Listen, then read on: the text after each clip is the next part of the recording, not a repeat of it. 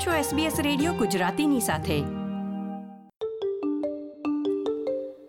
બીજા દેશમાં વાહન ચલાવવું કે જ્યાં પોતાના દેશમાં કાર ચલાવવાની દિશા કરતાં તે દિશા અલગ હોય, તો એ અનુભવ થોડો ભયાવહ હોઈ શકે છે. મતલબ કે ઓસ્ટ્રેલિયામાં આપણે રસ્તાની ડાબી બાજુ પર કાર ચલાવીએ છીએ જ્યારે અમેરિકામાં રસ્તાની જમણી તરફ કાર ચલાવવામાં આવે છે. આવા સંજોગોમાં સામાન્ય રીતે ઓસ્ટ્રેલિયામાં કાર ચલાવતી વ્યક્તિ જો અમેરિકા કે કેનેડાના રસ્તા પર કાર ચલાવે તો એની પાસે ભૂલ થવાની શક્યતાઓ વધી જાય છે. અને હાલમાં જ આ પ્રકારની એક ઘટના અમેરિકામાં બની હતી. જેમાં એક ઓસ્ટ્રેલિયન વ્યક્તિ જીવલેણ દુર્ઘટના બાદ અમેરિકાની જેલમાં છે. જ્યાં તેની પર આરોપ છે કે તે રસ્તાની ખોટી બાજુએ કાર ચલાવી રહી હતી. પોલીસે પોતાના નિવેદનમાં જણાવ્યું હતું કે તેઓ માને છે કે તે વ્યક્તિ કઈ બાજુએ વાહન ચલાવવું જોઈએ તેની મૂંઝવણમાં હોઈ શકે છે. કયા દેશોમાં જમણી તરફ અને કયા દેશમાં ડાબી તરફ વાહન ચલાવવાનો નિયમ અમલમાં છે તે વિશે અહેવાલમાં એક નજર કરીએ. વિશ્વની લગભગ પાસઠ ટકા વસ્તી રસ્તાની જમણી બાજુએ વાહન ચલાવે છે.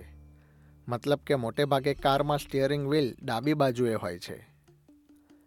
ઓસ્ટ્રેલિયા એવા દેશોમાં સામેલ છે જ્યાં કારમાં જમણી બાજુએ સ્ટીયરિંગ હોય છે અને તે રસ્તાની ડાબી બાજુએ વાહન ચલાવે છે. અમેરિકાના રસ્તા પર એક જીવલેણ અકસ્માત સર્જાયો હતો જેમાં એક ઓસ્ટ્રેલિયન વ્યક્તિ સામેલ હતી. આ ઘટના પર વધુ નજર કરીએ તો એવું માનવામાં આવે છે કે કેલિફોર્નિયાના નાના શહેર લા હોન્ડા નજીક તે વ્યક્તિ જે કાર ચલાવી રહી હતી તે અન્ય વાહન સાથે ધડાકાભેર અથડાઈ હતી. અને આ ઘટનામાં બે લોકોના મૃત્યુ થયા હતા. પશ્ચિમ ઓસ્ટ્રેલિયન વ્યક્તિની ઘટના બાદ ધરપકડ કરવામાં આવી છે. મર્ક્યુરી ન્યૂઝના જણાવ્યા પ્રમાણે, કેલિફોર્નિયા હાઈવે પેટ્રોલ પોલીસના માનવા મુજબ, તે વ્યક્તિને લાગ્યું હશે કે એ રસ્તાની સાચી બાજુએ જ કાર ચલાવી રહી છે. સામાન્ય રીતે આંતરરાષ્ટ્રીય ડ્રાઈવર્સને વિદેશના રસ્તા ઉપર આ પ્રકારની સમસ્યાઓ નડે છે. જેમાં તેઓ પોતાના દેશમાં એક તરફ વાહન ચલાવતા હોય છે જ્યારે વિદેશમાં તેમને રસ્તાની બીજી બાજુએ વાહન ચલાવવું પડે છે. ન્યૂઝીલેન્ડમાં રસ્તા ઉપર આંતરરાષ્ટ્રીય મુલાકાતીઓના સંભવિત જોખમને ઘટાડવા માટે વર્ષ બે હજાર સોળમાં ફોરેન ડ્રાઈવર્સ પ્રોજેક્ટ નામનું શૈક્ષણિક અભિયાન શરૂ કરવામાં આવ્યું હતું. સ્ટફ દ્વારા પ્રસિદ્ધ કરવામાં આવેલા એક અહેવાલ અનુસાર, ન્યૂઝીલેન્ડની સરકાર આંતરરાષ્ટ્રીય ડ્રાઈવરોને મિલફોર્ડ સાઉન્ડ તરફ જતા એક ખાસ, પડકારજનક એવા રસ્તા પર જવા પર પ્રતિબંધ કરવાનો વિચાર કરી રહી છે. કારણ કે આ વિસ્તારમાં કુદરતી આપત્તિઓના કારણે ઊભા થયેલા જોખમોથી અપરિચિત અને તૈયારી વગરના ડ્રાઈવરો આ વિસ્તારમાં પોતાને અને અન્ય લોકોને જોખમમાં મૂકી રહ્યા હોવાની ચિંતા વ્યક્ત કરવામાં આવી છે. વર્ષ બે હજાર સત્તરમાં વિક્ટોરિયન સરકારે આંતરરાષ્ટ્રીય ડ્રાઈવરોને યોગ્ય રીતે રસ્તાઓ તેઓ સમજી શકે એ માટે ગ્રેટ ઓશન રોડ પર બહુભાષી સંકેતો સ્થાપિત કર્યા હતા. પશ્ચિમ ઓસ્ટ્રેલિયાએ પણ આવું જ કંઈક કર્યું છે. જેમાં અમુક રસ્તાઓ પર જર્મન, ફ્રેન્ચ અને મેન્ડ્રિન ભાષામાં પ્રવાસીઓ માટે ચિહ્નો લગાવવામાં આવ્યા છે. તો શું ડાબી તરફનો ટ્રાફિક જમણી બાજુના ટ્રાફિક કરતાં વધુ સલામત હોય છે?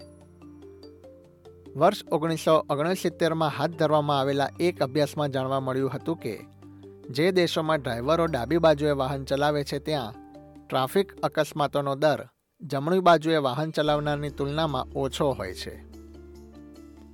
યુનિવર્સિટી ઓફ સાઉથ ઓસ્ટ્રેલિયાની સ્કૂલ ઓફ ક્રિએટિવ ઇન્ડસ્ટ્રીઝના પ્રોફેસર એવા કલ્ચરલ સ્ટડીઝના એક્સપર્ટ જોન સ્ટ્રેટને જણાવ્યું હતું કે, રસ્તાઓ પર વાહનોની સંખ્યામાં વધારો થતાં જ ટ્રાફિકના નિયમો દાખલ કરવામાં આવ્યા હતા.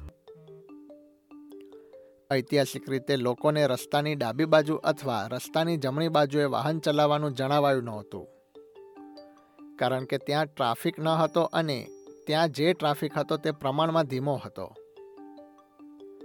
સ્ટ્રેટને ઉમેર્યું હતું કે વાહનો સામેની તરફથી આવતા અન્ય વાહનોને જોઈ શકતા હતા અને તેઓ એકબીજાને સરળતાથી માર્ગ આપતા હતા. લંડનમાં ઔદ્યોગિક ક્રાંતિ દરમિયાન વાહન ચલાવવા અંગેના નિયમ અમલમાં મૂકવામાં આવ્યા હતા. લંડન બ્રિજ જ્યારે ટ્રાફિકથી પ્રભાવિત થયો ત્યારે સરકારે વાહનોને ડાબી બાજુએ વાહન ચલાવવાની સલાહ આપી હતી અને ત્યારબાદ આ નિયમ સમગ્ર દેશે અપનાવ્યો હતો. પરંતુ વાહન ચલાવવાની બાજુ નક્કી કરવાનો નિયમ રાહદારીઓના ચાલવા પર પણ આધારિત હશે. કોમનવેલ્થ દેશો સામાન્ય રીતે બ્રિટિશરોને અનુસરીને ડાબી બાજુએ વાહન ચલાવતા હતા. સ્ટ્રેટન જણાવી રહ્યા છે કે છેલ્લા કેટલાક વર્ષોમાં વિવિધ દેશોએ ડાબી કે જમણી બાજુએ વાહન ચલાવવાના નિયમોમાં ફેરફાર પણ કર્યા છે અને કેટલાક દેશોએ અમેરિકાના નિયમને અપનાવ્યો છે. તાજેતરના વર્ષોમાં કેટલાક દેશોએ વાહન ચલાવવાની બાજુને બદલી છે. તેનું ઉદાહરણ જોઈએ તો વર્ષ ઓગણીસો સડસઠમાં સ્વીડને ડાબી બાજુને બદલે જમણી બાજુ ડ્રાઇવિંગનો નિયમ અમલમાં મૂક્યો હતો.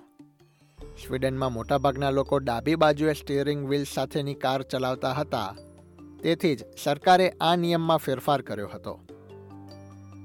જે દેશમાં કાર અકસ્માતનો દર ઊંચો હોય તેનું એક પરિબળ માનવામાં આવતું હતું. તો બીજી તરફ વર્ષ બે હજાર નવમાં સમોઆ દાયકાઓમાં એવો પ્રથમ દેશ બન્યો હતો કે જેણે રસ્તાની જમણી બાજુએથી ડાબી બાજુએ વાહન ચલાવવાનું શરૂ કર્યું હતું. તે સમયે દેશના વડાપ્રધાને દેશને નજીકના દેશો ન્યૂઝીલેન્ડ અને ઓસ્ટ્રેલિયાની હરોળમાં લાવવાનો નિર્ણય લીધો હતો.